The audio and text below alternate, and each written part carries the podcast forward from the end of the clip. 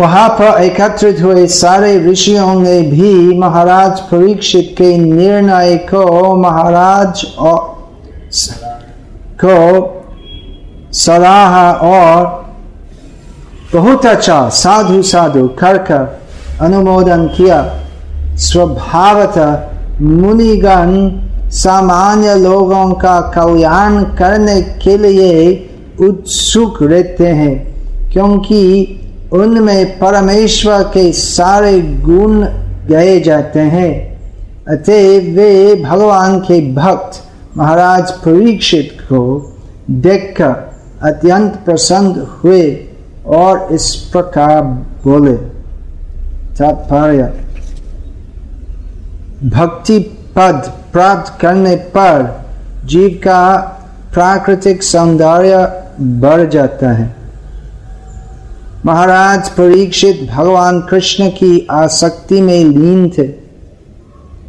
यह देखकर वहाँ पर एकत्र एकत्र सारे ऋषि अत्यंत प्रसन्न थे। उन्होंने साधु साधु कर कर अनुमोदन किया।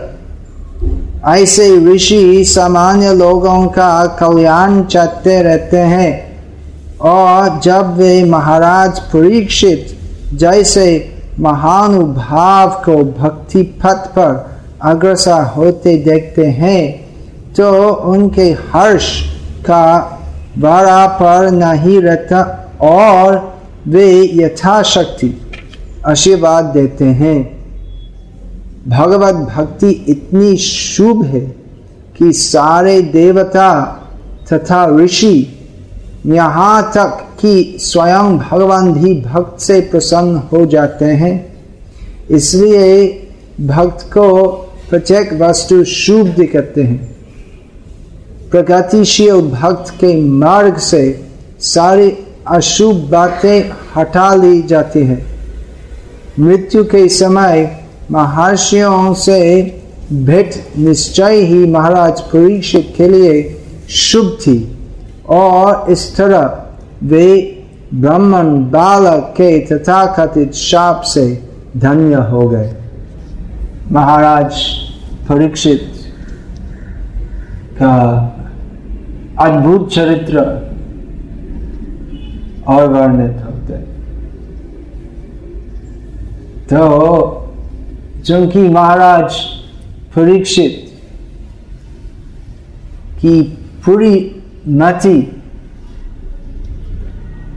कृष्ण में लीन हुई, पूरी भावना थी, दास्य भाव। मेरे सब मन, धन धन, प्रयास, वचन, चिंतन, ये सभी से कैसे कृष्ण संतुष्ट होंगे? इसके अलावा कोई दूसरा अभिप्राय नहीं था महाराज परीक्षित का। तो इसलिए महाराज परीक्षित का दर्शन में कुछ नहीं था प्रतिकूल सब कुछ अनुकूल था भक्ति के लिए। तो श्रृंगी का शाप वो भी अनुकूल था। वो आ, गीता सा है नहीं, वो एक विज्ञापन, जो उसमें गीता का आसार है, वो गीता की वाणी नहीं है। उसमें लेके कि चिंता करो मत, जो भी हुआ वो अच्छा हुआ, जो भी है वो अच्छा है, और जो भी होगा वो भी अच्छा होगा। तो ये गीता वाणी नहीं है। और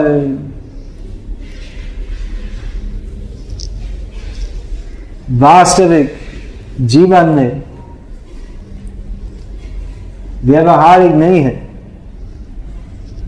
अगर कोई हमको बोलते है कि क्या हुआ, मेरी पत्नी और बच्चे एक्सीडेंट में सब मार गए, वो अच्छा हुआ।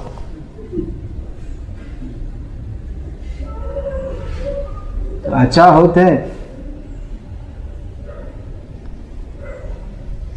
एक प्रकार से हम बोल सकते अच्छा है, सब कुछ अच्छा है।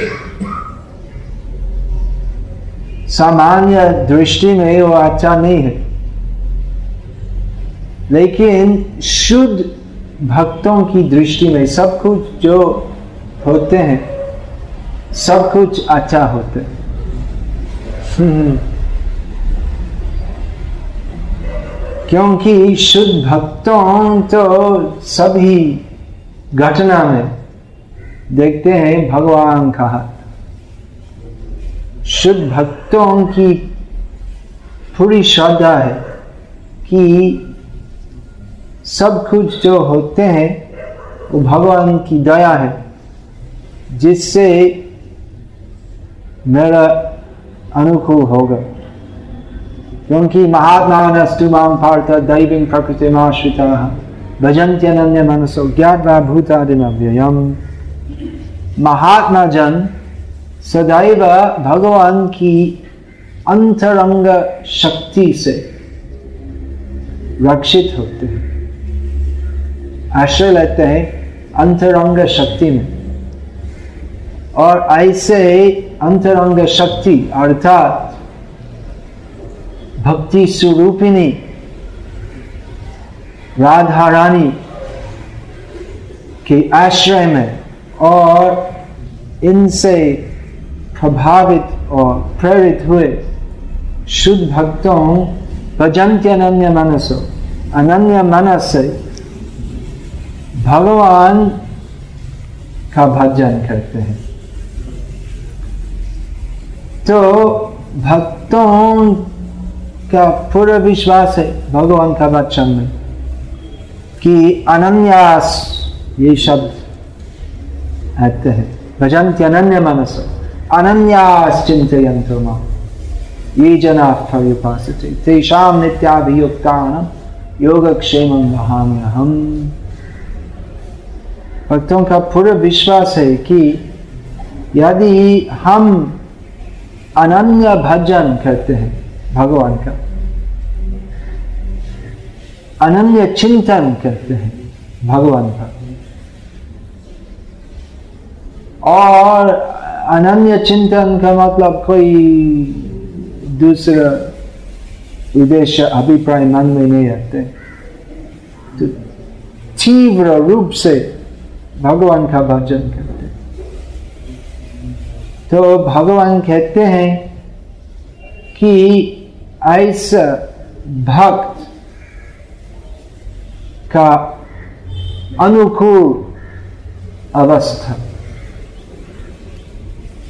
मैं भी अवस्था करता हूँ। और भगवान और क्या बोलते? कि तेषाम सतत युक्तानाम भजताम प्रीतिपूर्वकम ददामी बुद्धि योगंतम ये नाम उपयांति प्रीति साहित भक्ति सेवक, अगर कोई सदैव मुझको प्रीति युक्त सेवा करते हैं तो मैं कृष्ण कहते हैं, मैं ऐसे भक्त की सहायता करता हूँ, जैसे कि वे मेरा पास आ सकते हैं। तो भक्तों का पूरा विश्वास है, ये सभी वचन में तो इसलिए सब कुछ जो होते हैं, वे देखते ही ये भगवान की इच्छा। और उस स्थिति, यदि बाह्य दृष्टि में प्रतिकूल है तो फिर भी भक्त का विश्वास है कि ये भगवान की व्यवस्था है, जिससे मैं भक्ति में और गंभीरता के साथ भगवान की सेवा कर सकूँगा। तो ये महाभागवत शुद्ध वैष्णव की भावना है कि प्रातिकूल्य में अनुकूल्य व्यक्त एक उदाहरण, बहुत उदाहरण है। बोला कुछ दिन के पहले की। ऐसे प्रभुपाद उनके गृहस्थ जीवन में टेलीग्राम मिला कि आपका पूरा बिज़नेस नष्ट हो गया। नौका सब कुछ लूट करके चले गए तो प्रभुपाद, ये कुसमाचार सुसमाचार जैसे ग्रहण की। भगवान की इच्छा। ऐसे बहुत उदाहरण है। एक और है कि प्रभुपाद के एक प्रसिद्ध गुरु भाई। तो गौरिया मठ जुड़े हुए के पहले गृहस्थ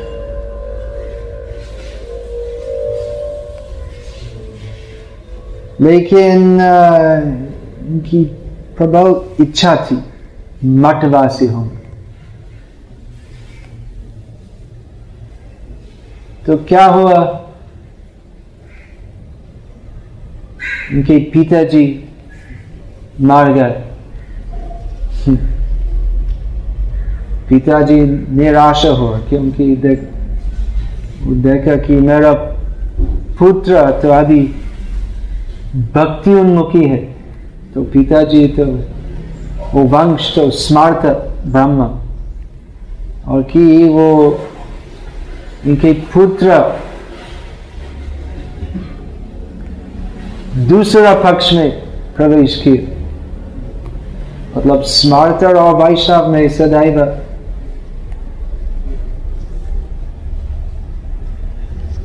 विरोध भाव होते, सहमत नहीं होते। तो वो पिताजी अफसोस था।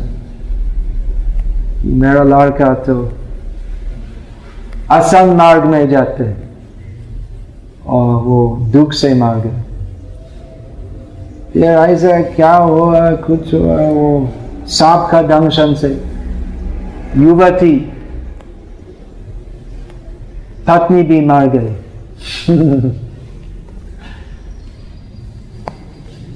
और दुख से इनकी माता उस उनको बताई कि मैं अभी तीर्थ यात्रा करूँगी। तुम मेरे साथ चलो। लेकिन डॉक्टर बोले कि वो अगर ऐसे परिश्रम करेंगे तो वे भी स्वामी के साथ चले जाएँगे। तो पत्नी, नहीं, माता इनको बुलाया तो मेरे साथ चलो, हरिद्वार। लेकिन वे बोले, नहीं, वो गोया मठ का उत्सव है, मैं उत्सव में शामिल होंगे फिर वापस आने के बाद खबर मिला कि हरिद्वार जाके गंगा प्राप्ति हुई गंगा प्राप्ति का मतलब महाप्रस्थान फिर सोचे कि मेरे मेरे दो कनिष्ठ भाई है असहाय तो मैं थोड़ा समय काम करूँगा। और दोनों को शिक्षा देना है।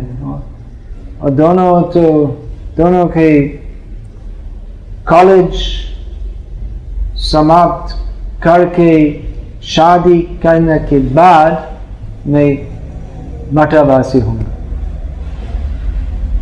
लेकिन एक गौरी अमाद सन्यासी आए हैं और वो, वो बाद में उनका सुख्यात नाम भक्ति रक्षक श्रीदा महाराज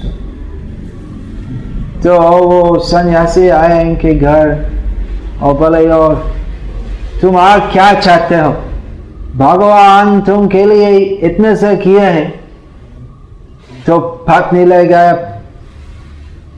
पिता ले गए माता ले और क्या चाहते हो? भगवान आपकी तुम के लिए इतने से किए हैं, और क्या चाहते हो? तो सामान्यतः हम सोचते हैं कि अगर आत्मीय स्वजन मार जाते हैं ये अशुभ है। लेकिन भक्ति भक्ति भावना भाव दृष्टि से वो वो उससे अवसर होते भगवान का भजन करना तो ऐसा नहीं है कि हम अनुमोदन करते हैं। आत्मीय स्वजन का हत्या करना। ऐसा नहीं है। अर्जुन का ऐसे डर था कुटुंब का हत्या करने। से गुरु हत्वा ही महानुभावन। स्वयं भोक्तम भैक्षम अपी हलोके हद्वात कामं स गुरुन्निहैव भुंजीय भोगम रुधिर प्रतिधान अर्जुन का मत था कि गुरुजन विशेषकर गुरुजन को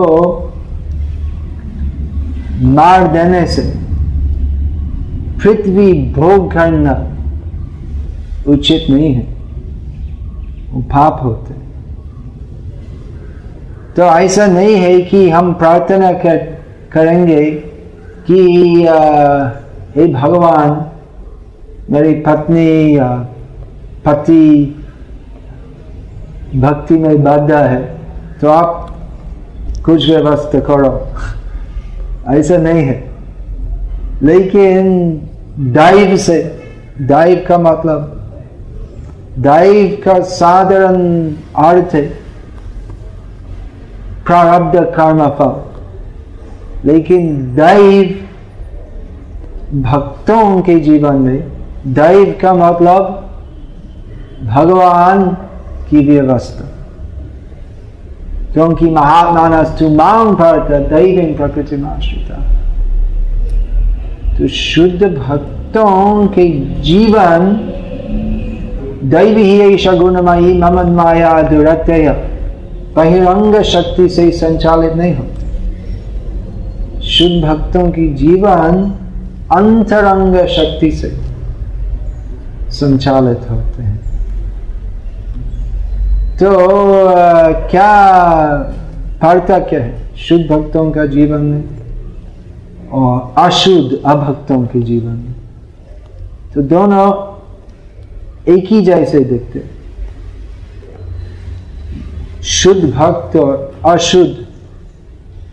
कार्मी ज्ञानी, योगी अन्य अभिलाषी तो दोनों खाते हैं, पीते हैं, सोते हैं। दूसरों से बात करते हैं।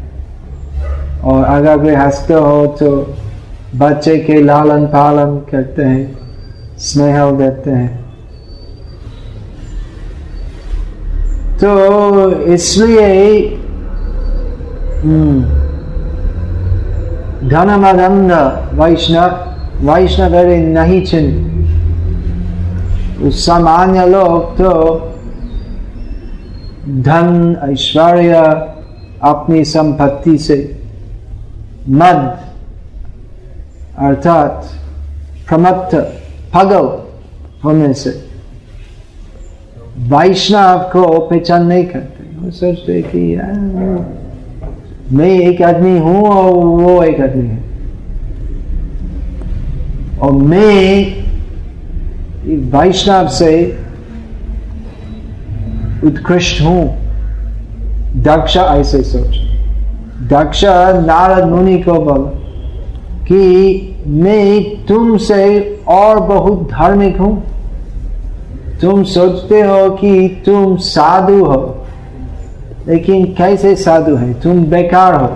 कुछ काम नहीं करते हो। खाली इधर उधर जाके गड़बड़ करते हो। और मैं जिम्मेदार गृहस्थ हूँ। मैं धर्म पालन करता हूँ। और संतान उत्पत्ति करता हूँ।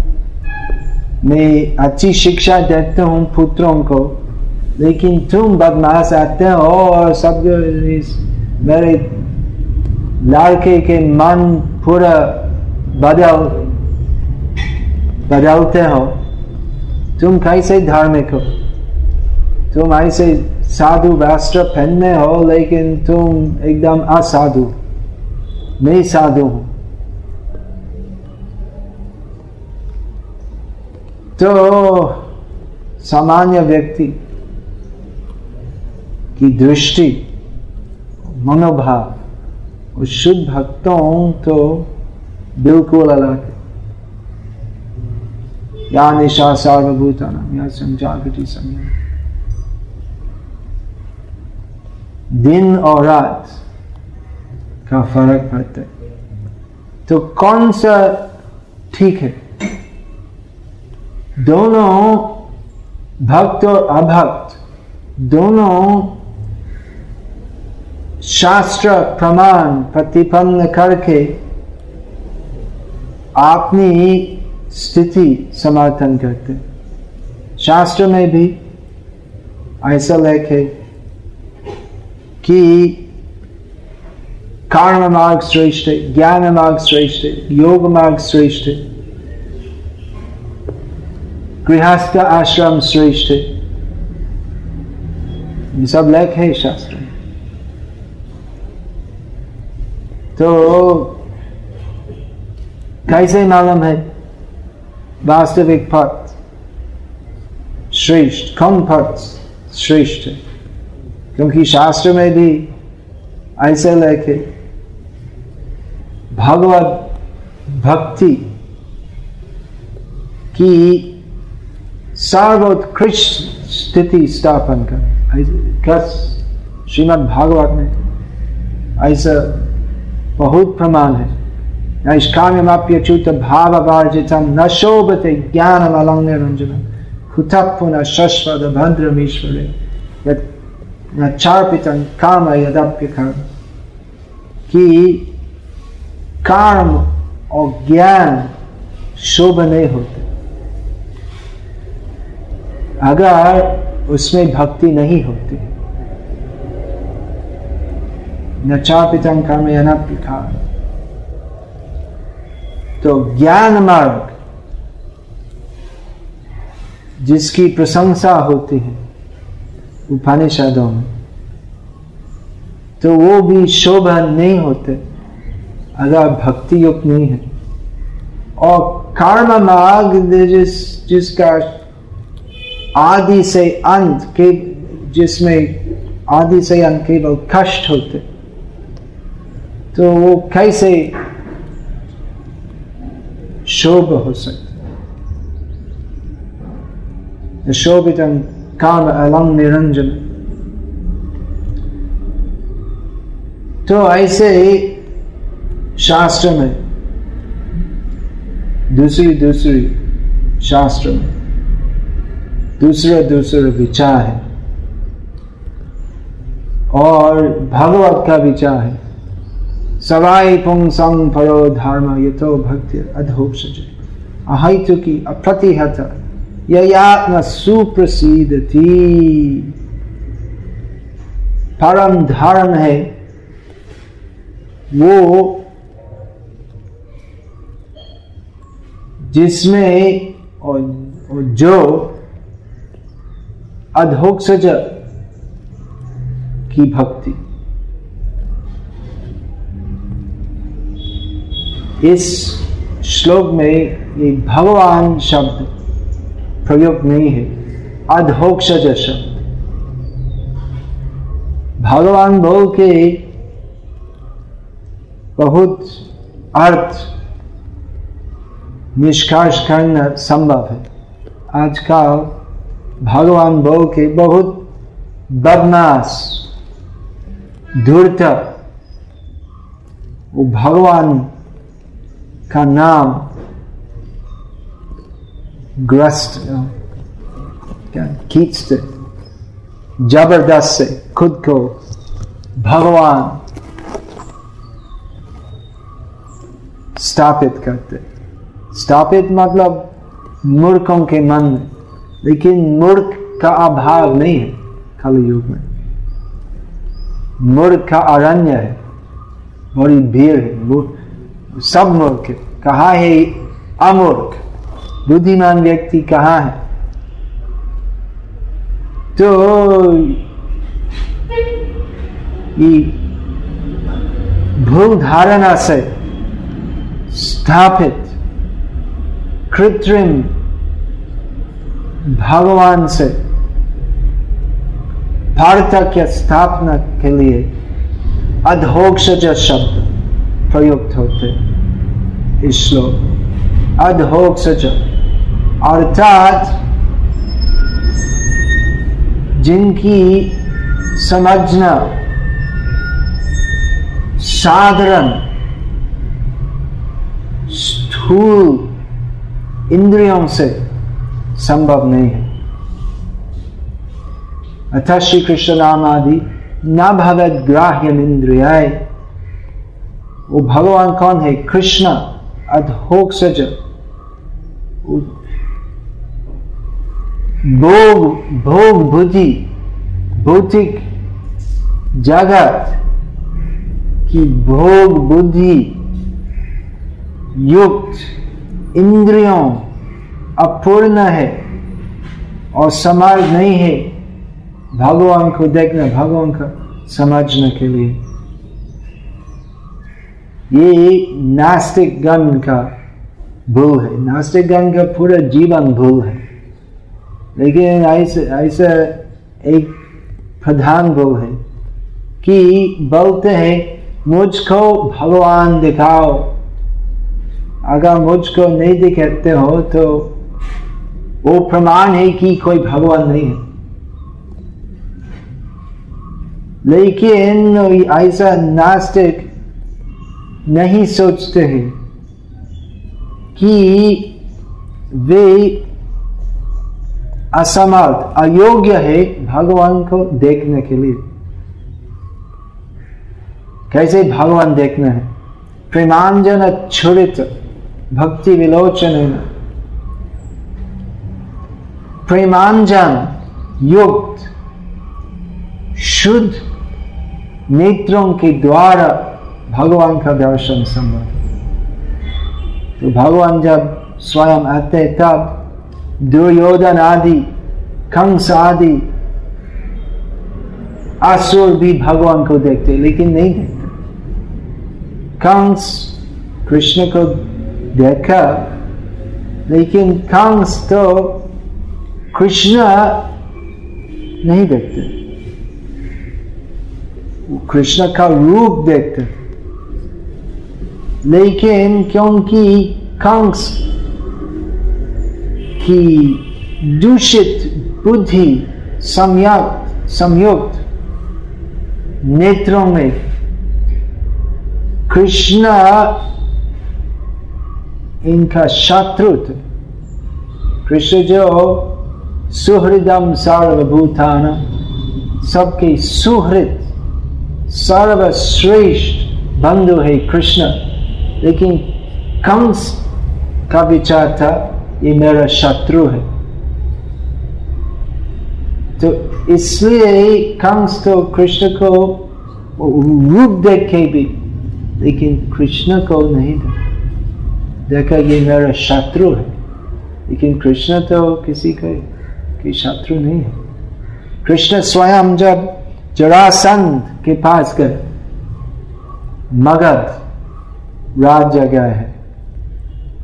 छद्म वेश में अर्जुन, भीम और कृष्ण तीनों ब्राह्मण का वेश पिंड के मगध गए हैं। और दानवीय जरासंध से कुछ मंग। तो जरासंध देखते था कि ये तीनों तो ब्रह्म जैसे नहीं है। तो प्रचंड शरीर है और गंभीर स्वर है। तो राजा जैसे है ब्राह्मण नहीं है। और जरासंध और भी सोचे कि ये सब कहीं पर देखा पहले कौन है? लेकिन सोचा कि ये तीन अगर राजा हो, क्षत्रिय हो तो पति थे क्योंकि राजा धर्म है, एक नियम है तो कभी भी किसी से कुछ मांगना नहीं। तो अगर मेरे से कुछ मांगते हैं तो पतित हो गया है। तो ब्राह्मण देश में आया है तो मेरा धर्म है, ब्राह्मण को सब कुछ देना। तो अगर चाहते हो, मैं तैयार हूँ पूरा राज्य देना, खुद का सिर देना, मैं प्रस्तुत हूँ। तो जरासंध तीनों को बोला तो ठीक है। जो भी मांगते हो, अगर मेरा सामर्थ्य है, मैं दे दूँगा। तो भगवान कृष्ण जरासन को बोले कि, सुनो महाराज, वास्तव में हम तीनों ब्राह्मण नहीं है। ये ही पंडु महाराज की द्वितीय पुत्र जिनका व्याख्यात नाम है भीमसेन वायु पुत्र और ये है पंडु महाराज के तृतीय पुत्र और इंद्र का पुत्र भी है, जिनके सम्मान नहीं है धन और युद्ध में। उनका व्याख्यात नाम है। अर्जुन, और मेरा पहचान अवश्य ही तुम का है। मैं तुम्हारा प्राचीन छात्र हूँ, कृष्ण। तो कृष्ण स्वयं जरासन को बोला कि मैं तुम्हारा शत्रु हूँ। लेकिन वास्तव में कृष्ण, सुहृदम सार्वभूतानम, सबके सुहृत है। सुहृत यही शब्द का क्या अर्थ है? तो तीन शब्द है, बंधु, मित्र, सुहृत। बंधु का मतलब सामान्य दोस्त मित्र का मतलब जो मैत्री भाव करते हैं, साधारण बंधु से, और घनिष्ठ संबंध होते हैं। और सुहृद का मतलब हृदय से हृदय संबंध होते हैं। अगर एक व्यक्ति का दर्द होते वो सुहृद का एक ही दर्द होते हृदय से हृदय संबंध होते तो कृष्ण सबके सुहृद है तो कैसे किसी के ही शत्रु हो सकते तो शत्रु होने से, होने के भी परम सुहृद है। और वो प्रकट है कि क्योंकि कृष्ण के सब शत्रु जो इनके हाथ से मार जाते हैं तो नरक नहीं जाते। कृष्णा की सानिध्य प्राप्त करते हैं। तो दुर्योधन शिशुपाल कंस जरासंध बकासुर पुतना आघासुर तो सब इतने बड़े असुर कि इनके लिए घर नरक में निवास करना निश्चित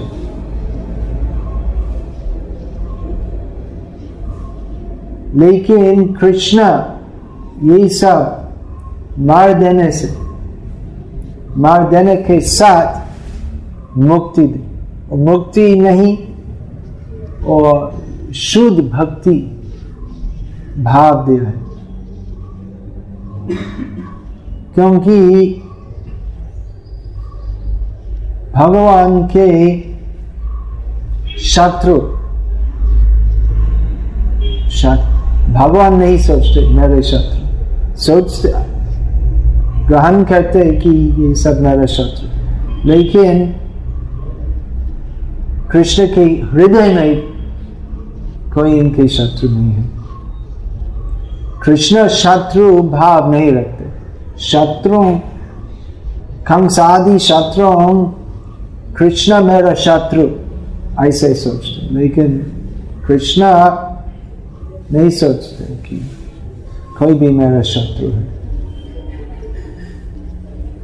तो क्या होते हैं जो भगवान से हाथ मर जाते नहीं, या भगवान की उपस्थिति में मार जाते हैं।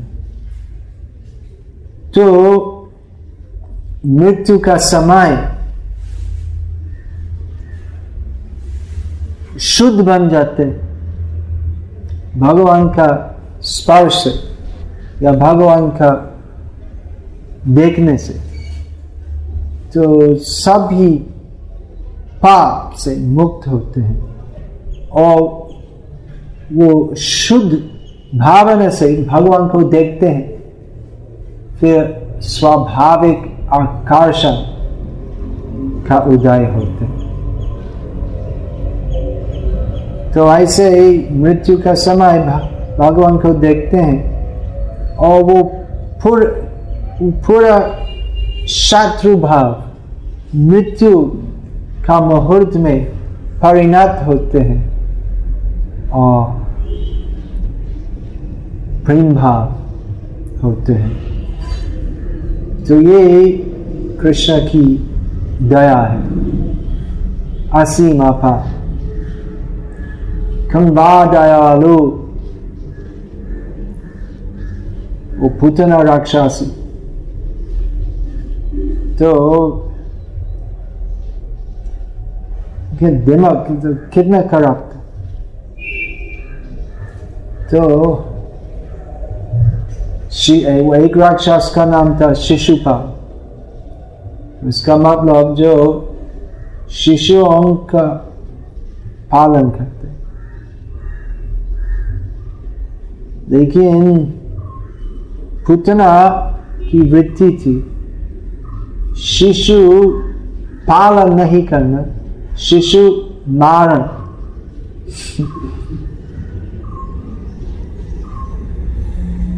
तो कितना खराब लेकिन ऐसी राक्षसी को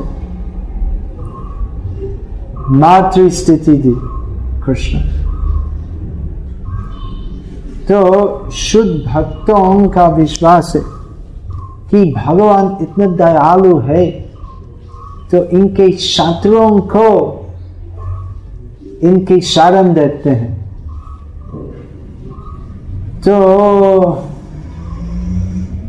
असंभव ही है कि अगर मुझको दुख देते हैं, असंभव है कि भगवान मेरे लिए कुछ प्रतिकूल व्यवस्था करते भगवान सुहृदम सर्वभूतानम है। और विशेषकर भगवान इनके भक्तों के हितकारी है। तो सब कुछ जो होते हैं तो अवश्य ही भगवान की भी व्यवस्था है। जैसे कि मैं तुरंत ही मेरे सब भौतिक आसक्तियों से मुक्त हो सकूँ और तुरंत ही भगवान के पास वापस जा सकता हूँ तो ये सभी भगवान की दया है। तो ये भक्ति भावना, परीक्षित महाराज की भावना। कि उस शाप से मेरा पूरा साम्राज्य, धन वृद्धि ऐश्वर्य, नाम, परिवार और जीवन भी सब खत्म हो जाएगा। सब भगवान की दया है। कौन ऐसा बोल सकते? शुद्ध भक्तों। जो जानते हैं कि जीवन जीवन भी खत्म होने से कोई नुकसान नहीं होता। क्योंकि मैं हर जन्म में भगवान के दयालु हाथ से रक्षित हूँ। अगर भगवान की इच्छा हो, मुझको ले जाना। तो ठीक वे हितकारी है। तो ऐसे विश्वास होना चाहिए। ऐसा विश्वास प्रकट होते हैं परीक्षित महाराज की सुचरित्र सुचरित्र में। हरे कृष्ण, प्रश्न है?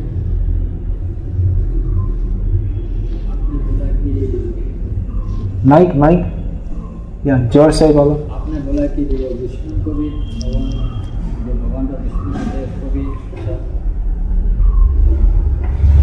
ये प्राप्ति होता हाँ। उधार होते हैं। भगवान के दुश्मन भगवान के पास जाते हैं।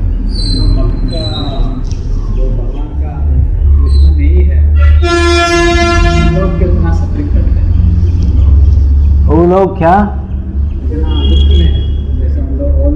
मृत्यु क्या है, जो भगवान का भक्त नहीं है हाँ।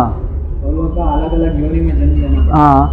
भगवान का दुश्मन है वो बहुत जल्दी वापस हाँ। वो एक अच्छा प्रश्न है उपयोग प्रश्न है कि जो अभक्त है लेकिन खस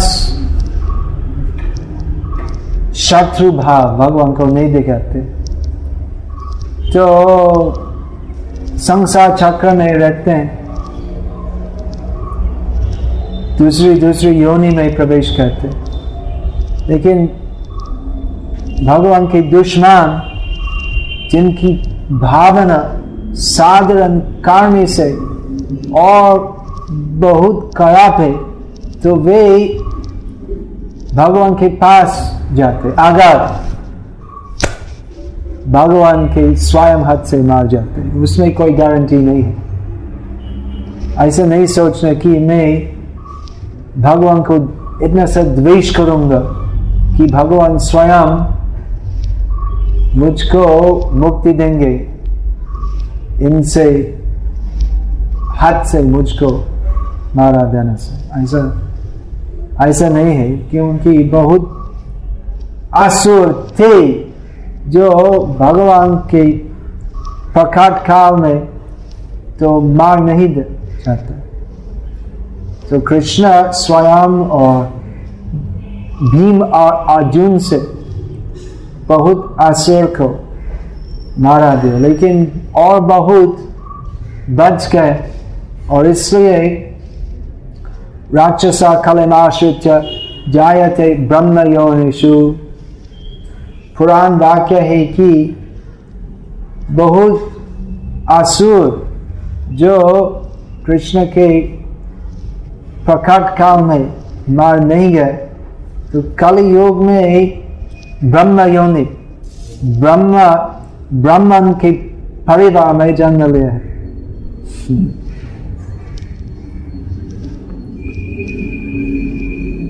तो भगवान के शत्रु, जो शत्रु भाव करते हैं भगवान के प्रसंग में। तो एक विचार में इनकी स्थिति उदास अभक्तों से अच्छा है। उदास मतलब भगवान के लिए रुचि नहीं है और द्वेष भी नहीं है। भलो मंद खाए पड़े हरी चिंता ही। नहीं भावी, ए देह छड़ब कौन दे मतलब कोई विशेष चिंतन नहीं करते कि भगवान है भगवान है खाली खाते, सोते, फिरते है और ऐसे एंजॉय करते। और कल की हम मार जाएँगे तो वो भी चिंतन नहीं करते। लेकिन भगवान के छात्र सदैव भगवान का चिंतन करते हैं। तीव्र भाव से।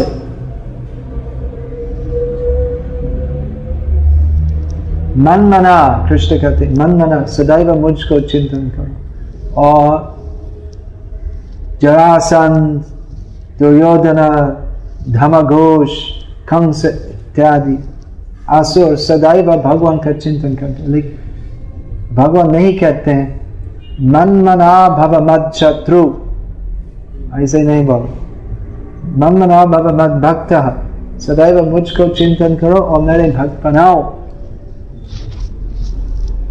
लेकिन शत्रु भाव द्वेष भाव जो इतना तीव्र होते हैं कि स्वप्न में भी भगवान के शत्रुओं, भगवान को कभी भी नहीं बोलते। और ऐसा शत्रु को भगवान स्वयं आते हैं शत्रुओं को मारने के लिए। संभव है कि भगवान का तीव्र चिंतन करने से शत तो ऐसे असुर शक्ति मिलती है। क्योंकि सब शक्ति शक्तिमान से आते हैं। तो शक्ति मिलती है भगवान को द्वेष करने के लिए। और इतने साहस होते हैं कि भगवान से डरते नहीं। सोचते कि हिरण्य कशिपु क्या बोल? तो विष्णु अभी सब के हृदय में प्रवेश किए मुझसे भय करने से। तो अगर वो सबके हृदय से मेरे आते मेरे सामने उपस्थित होते मैं उसको मार दूँगा। मारा दूँगा। तो इतने से साहस होते कि शिशुपाल तो पागल जैसे था सबके सामने बोला कि ये राजसूय यज्ञशाला में। ये कृष्ण कौन है? क्या वो वो खाली ग्वाला का बच्चा है? इसका कोई जात नहीं है? और मुझसे इतना डर लगते है कि तो भाग गया मथुरा से। और सागर में रहते हैं, जिसमें कोई वैदिक अनुष्ठान नहीं होते हैं। तो पागल जैसे बोला शिशु बोल कुछ भाई भीति नहीं थी। तो शत्रुओं की भावना इतना तीव्र होते हैं कि नारद मुनि एक बार बोले कि भगवान की दुश्मन की स्थिति सर्वोच्च है, क्योंकि उनकी भावना सबसे तीव्र है। द्वेष भावना इतना तीव्र होते लेकिन वो अनुकूल नहीं है भक्ति के लिए। तो इतने सब भगवान को स्मरण करते हैं। तो एक प्रकार से अनुकूल होते हैं। भगवान का स्मरण नहीं करने से द्वेष भाव से करना अच्छा है।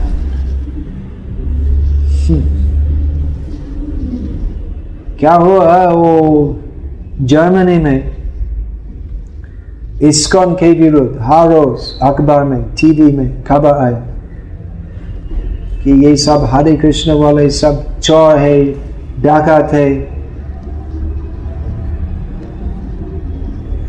तो हर रोज अकबर में आया था। तो भक्तों के लिए बहुत मुश्किल था। तो जर्मनी का जीबीसी प्रभुपात कर बोले की, वो हमेशा में समाचार में आते हैं ऐसा। प्रभु बोला वो अच्छा है। तो रोज कृष्ण कृष्ण कृष्ण देखते हैं। कल्याण होगा। ये न तेन प्रकार है न मन कृष्ण निवेश। जैसे तैसे हो मन कृष्ण का विषय पर, पर स्थित होना चाहिए। तो प्रतिकूल रूप से अनुमोदित नहीं है। लेकिन कृष्ण सर्वोत्तम वस्तु है। और जैसे तैसे हो अगर कृष्ण का स्मरण होते हैं, जीव का कल्याण होते हैं। तो ये शिक्षा हम मिलती है। ये भगवान से हाथ के मार जाने वाले असुरों का प्रख्यान से, हम यही शिक्षा मिलती। है फिर भी प्रचार, कृष्ण भक्ति प्रचार सावधानी से करना चाहिए। जैसे कि लोगों की अपदृष्टि नहीं होगी भक्तों पर और कृष्ण पर। क्योंकि सामान्यता अगर कोई द्वेष भाव से भगवान को चिंतन करते हैं तो मुक्त नहीं होते हैं तो नरक जाते हैं। नरक जाते हैं और वो अपराध का फल भोग करके वो कृष्ण का स्मरण करना का कल्याण मिलते बाद में। कृष्ण को अपराध करने से कुछ फ़ायदे भी होते। जैसे तैसे हो, भगवान का स्मरण था। लेकिन अपराध से वो भक्ति, भावना रुक जाते हैं। तो इसलिए अपराध तो अच्छा नहीं है। लेकिन उसमें क्योंकि कुछ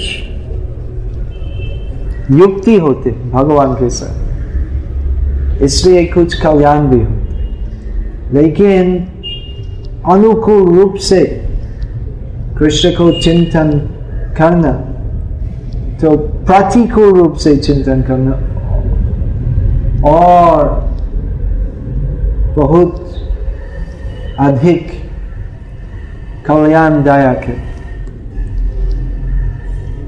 तो इसलिए जैसे कि प्रचार में विघ्न नहीं हो तो सावधानी से करना चाहिए। जैसे कि लोग, लोगों की भक्ति में विघ्न नहीं हो तो सावधानी से करना चाहिए। हरे कृष्ण।